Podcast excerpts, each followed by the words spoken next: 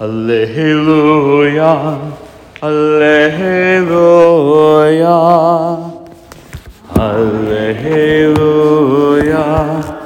Alleluia. Jesus preached the gospel of the kingdom and cured every disease amongst the people. Alleluia.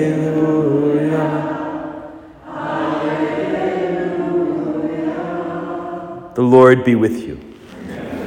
A reading from the Holy Gospel according to St. Mark. After making the crossing to the other side of the sea, Jesus and his disciples came to land at Gennesaret and tied up there. As they were leaving the boat, people immediately recognized him. They scurried about the surrounding country and began to bring in the sick on mats to wherever they heard that he was. Whatever villages or towns or countryside he entered, they laid the sick in the marketplaces and begged him that they might touch but the tassel of his cloak. And as many as touched it were healed.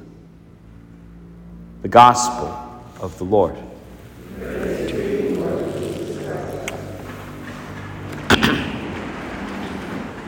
St. Thomas, in his famous Quinquevia, the, the five proofs or better ways of showing God's existence, has one that almost nobody ever talks about, except like real deep philosophy nerds.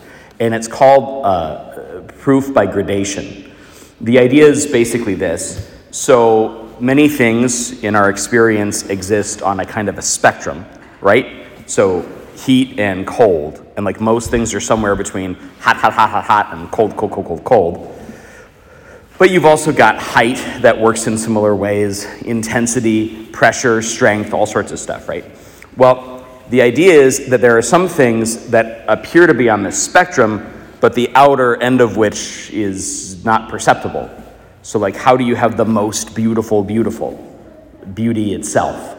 And this, Aquinas says, is what we would call God. So, so the things that we would ordinarily identify as transcendent, not admitting of these regular categories truth, beauty, goodness, integrity that these are all themselves um, sort of manifestations of God's godness.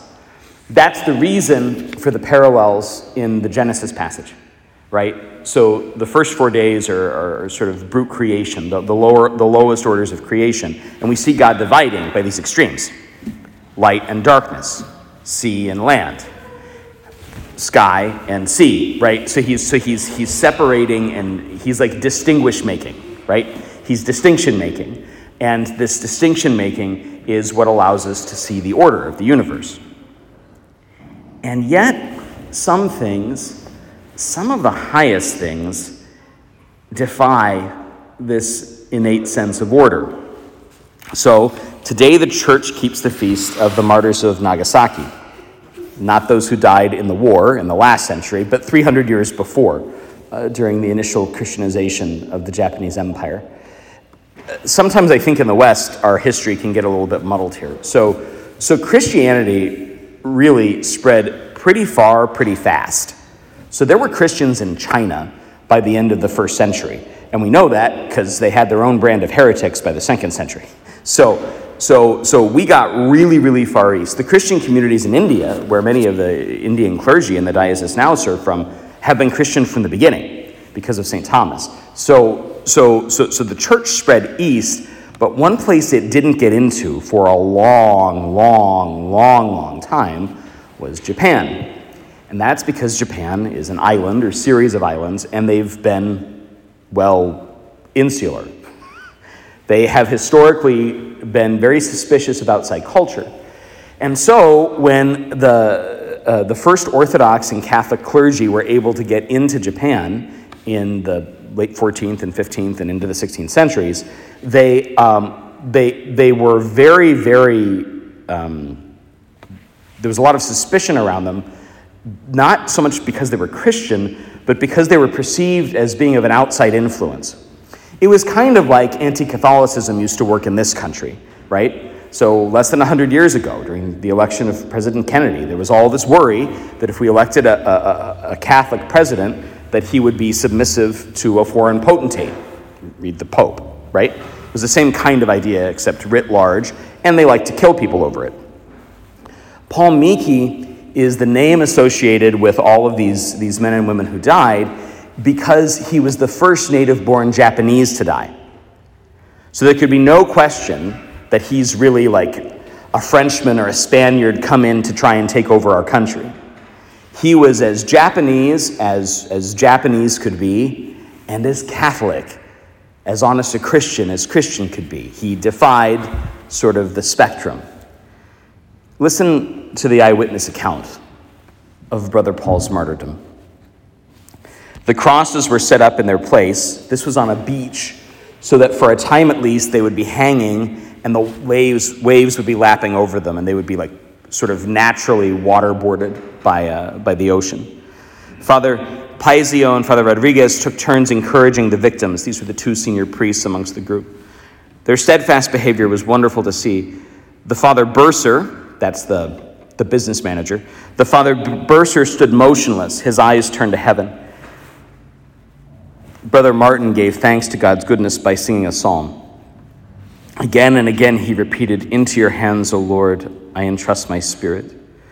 Brother Francis also thanked God in a loud voice. Brother Gonsalvo, in a very loud voice, kept saying the Our Father and the Hail Mary. So you've got this whole group of people being crucified at once, and they're all trying to do what they can to keep their own spirits up, but perhaps even more importantly, to look out for the ones alongside them. They're ministering to each other even as they lay dying. Our brother, Paul Miki, saw himself standing now in the noblest pulpit he had ever filled. To his congregation, he began by proclaiming himself first a Japanese and then a Jesuit.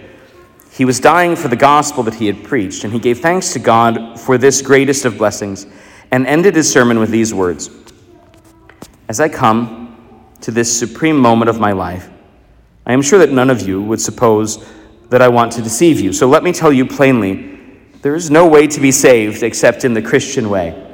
This thing you are doing, it is not the way. My religion teaches me to pardon my enemies and all those who have offended me. Would you afford me the same charity?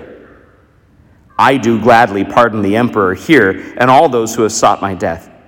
And I beg them only to seek baptism, that they might be forgiven and become faithful Christians themselves. Now, I am not a saint yet. I would have words for people at that moment, and they would not be these words. Probably most of you more like that. But make no mistake, this is the great model to which we aspire. So, have sushi or sake tonight to celebrate the Japanese martyrs, fine. But better, follow their example. Be willing to do what Paul and the brethren did. Something they learned here every day.